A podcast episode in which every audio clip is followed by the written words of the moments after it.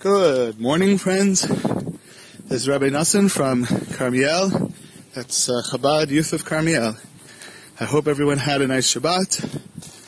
Uh, and today's Sunday.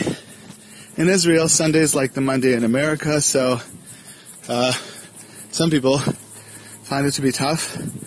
I have many responsibilities and things to take care of as much as everyone else does. But uh, I'm grateful to be able to be here with you on this podcast. Um, I wanted to apologize that last week I wasn't able to get a podcast out. So I hope with God's help, I'll be able to have two for this week. So this is, and then I'll make it up for to you, my fellow listeners. So this is a story, a well-known story. um, I'd like to share with you a story that was um, share that I shared uh, at our Shabbos lunch with our students, and I heard it from the rabbi of the Central Chabad, Rabbi Rifkin, here in Carmiel. It's a very powerful story with a very important message, and um, I think now that we're coming into the month of Elul, which is the month of reckoning, before Rosh Hashanah, which is the day of judgment, it's an important story that people should keep in mind. So the story is told about the Ksav Sofer. The Ksav Sofer was the rabbi of, uh, after his, um, he was the rabbi in Pressburg in the 1800s. That's in Hungary. And he was a very well-known rabbi. Um, oft quoted he's called by his name, by the name of his book, the Ksav Sofer. So there was a dinner featuring him. Uh, he had inviting, invited a bunch of friends, fellow rabbis, important community leaders, etc., to a dinner. And at the height of the dinner, the Ksav Sofer called for quiet and made an announcement. He said, I have something here that I'd like to show everyone. I think now is a befitting time. And he pulled out of his pocket an ancient coin, the half shekel coin that was used in the temple period. So that's going uh, almost 2,000 years before. Used for census, used for all sorts of different measurements, uh, Torah measurements. And uh, obviously, it's quite rare, extremely rare and valuable coin.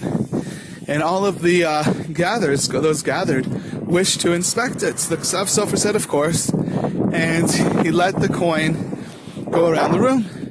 And the conti- conversation continued, etc. At the end of this, uh, uh, at the end of, uh, not the end of the meal, but it's getting towards, to started getting towards the end of the meal, the Ksav Sofer said, okay, so who has the coin? I, I need it back. And no one had it. And it seemed that the coin had been lost. So they began a frantic search of all of the uh, the room and every nook and cranny. And uh, after quite a while, they uh, still hadn't come up with the coin. So Sofer said, "Well, I'm going to have to do something which I feel very uncomfortable doing, but I have no choice. I'd like every person to uh, to to um, to uh, empty their pockets onto the table. And uh, this, I feel very comfortable doing this because they're very distinguished rabbis, etc. But we have no choice. So one elderly rabbi uh, raised his hand and said, "Please, I suggest before we do such an act, uh, I suggest and to start thinking that other people are thieves. I suggest we spend some more time searching." So they spent some more time searching.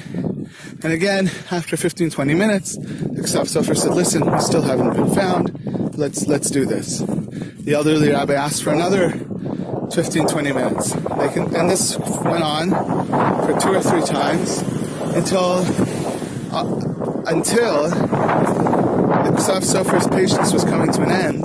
But all of a sudden, the students came, the students, uh, one of the students came running in, and he had found on one of in the garbage. He had gone through the garbage, and it happened. It must have been that on one of the plates, the coin, half shekel coin, had fallen out, and and uh, and they found it while they were sifting through the garbage. So they gave it to the Ksav Sofer. The Ksav Sofer put it back in its proper place. Then the Ksav Sofer turned to the elderly rabbi and he said, um, he said to him something to the effect of, "How did you know? How were you so certain, you know, that we would find it? And you know, do you have the, the gift of prophecy? But what was making you push it so hard?" And the elderly rabbi uh, didn't say anything. He just opened his own pocket and pulled out a half shekel coin. It's indistinguishable from the half shekel coin the Ksav Sofer had. And everyone stood there dumbfounded. And then the elderly rabbi said, Listen, um, if I would have pulled out the half shekel coin, if I would have told, you know, I wanted to show everyone this half shekel coin as well. But when I found, when you took it out, I said, I don't want to steal your glory, you know? And so I just, uh, I just uh, kept mine hidden. And as soon as that half shekel coin was, was lost, I, I realized that if I were to pull out my half shekel coin, if I were to say anything, people in the room would instantly judge me. And I would be considered to be the one that stole the coin. Now I'm not that, it's not that important to me what people think or that they judge me. Um, you know, I know that what I didn't, I didn't do anything wrong. However, for me, it's very important to not cause others to judge people wrongly, to judge me as a thief. Imagine the great disgrace of God's name when you had tens of people who were misjudging the elderly rabbi. And this is what I was doing for those 15 minutes when everyone, those, those groups of 15 minutes and everyone was searching. I was just praying to God that He alleviate, that He remove this desecration of God's name. It is a very, very important message. You know, how we have to be careful not to judge others. I mean, maybe we have no choice.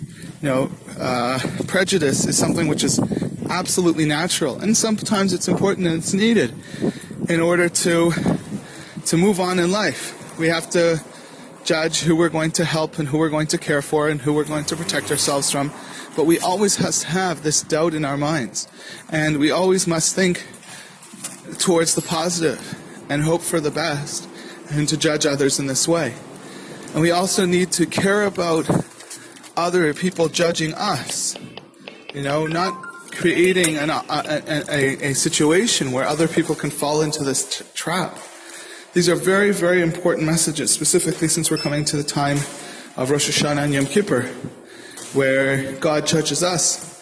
And we want Him also to judge us favorably, to understand this, the difficulties we go to, to go through, to accept the human frailties, the human condition, and the human strive for excellence, to be better Jews. So this is a very, very, very important and a beautiful message. And um, like stories, there's certain stories that stick. If you look in the Jewish, uh, there's thousands and thousands of stories. But this is a story that sticks. People have been telling this, this story for a century and a half. It's one of those stories which just sticks. And the reason why is because it's so powerful and it speaks to the very core of our being and how we look at other people and how we look at the world. So, uh, yeah, I leave you with that. You can use this in your relationships with your family members, um, how not to judge your wife or husband, to uh, your children, to, uh, to, to see maybe there's something else that's going on, maybe to give the benefit of the doubt. These are very, very important things. They're very helpful for building human relationships and business and friendships. Um, and this is a very also very important tool that when we actually confront other people, and, the mitzvah, and there's a mitzvah to confront other people who we think are doing things to hurt us or hurt others, we have to confront them with the view, maybe I'm wrong. Maybe what's going on here isn't what it seems to be. Maybe the other person is a better person than I imagine. Um, that's the correct way and creates a possibility of a beautiful world. So, uh, yeah, if you like this message, I share it with students here in Carmiel, and it helps the next generation to become closer to God and become better Jews and better people, helping society at large.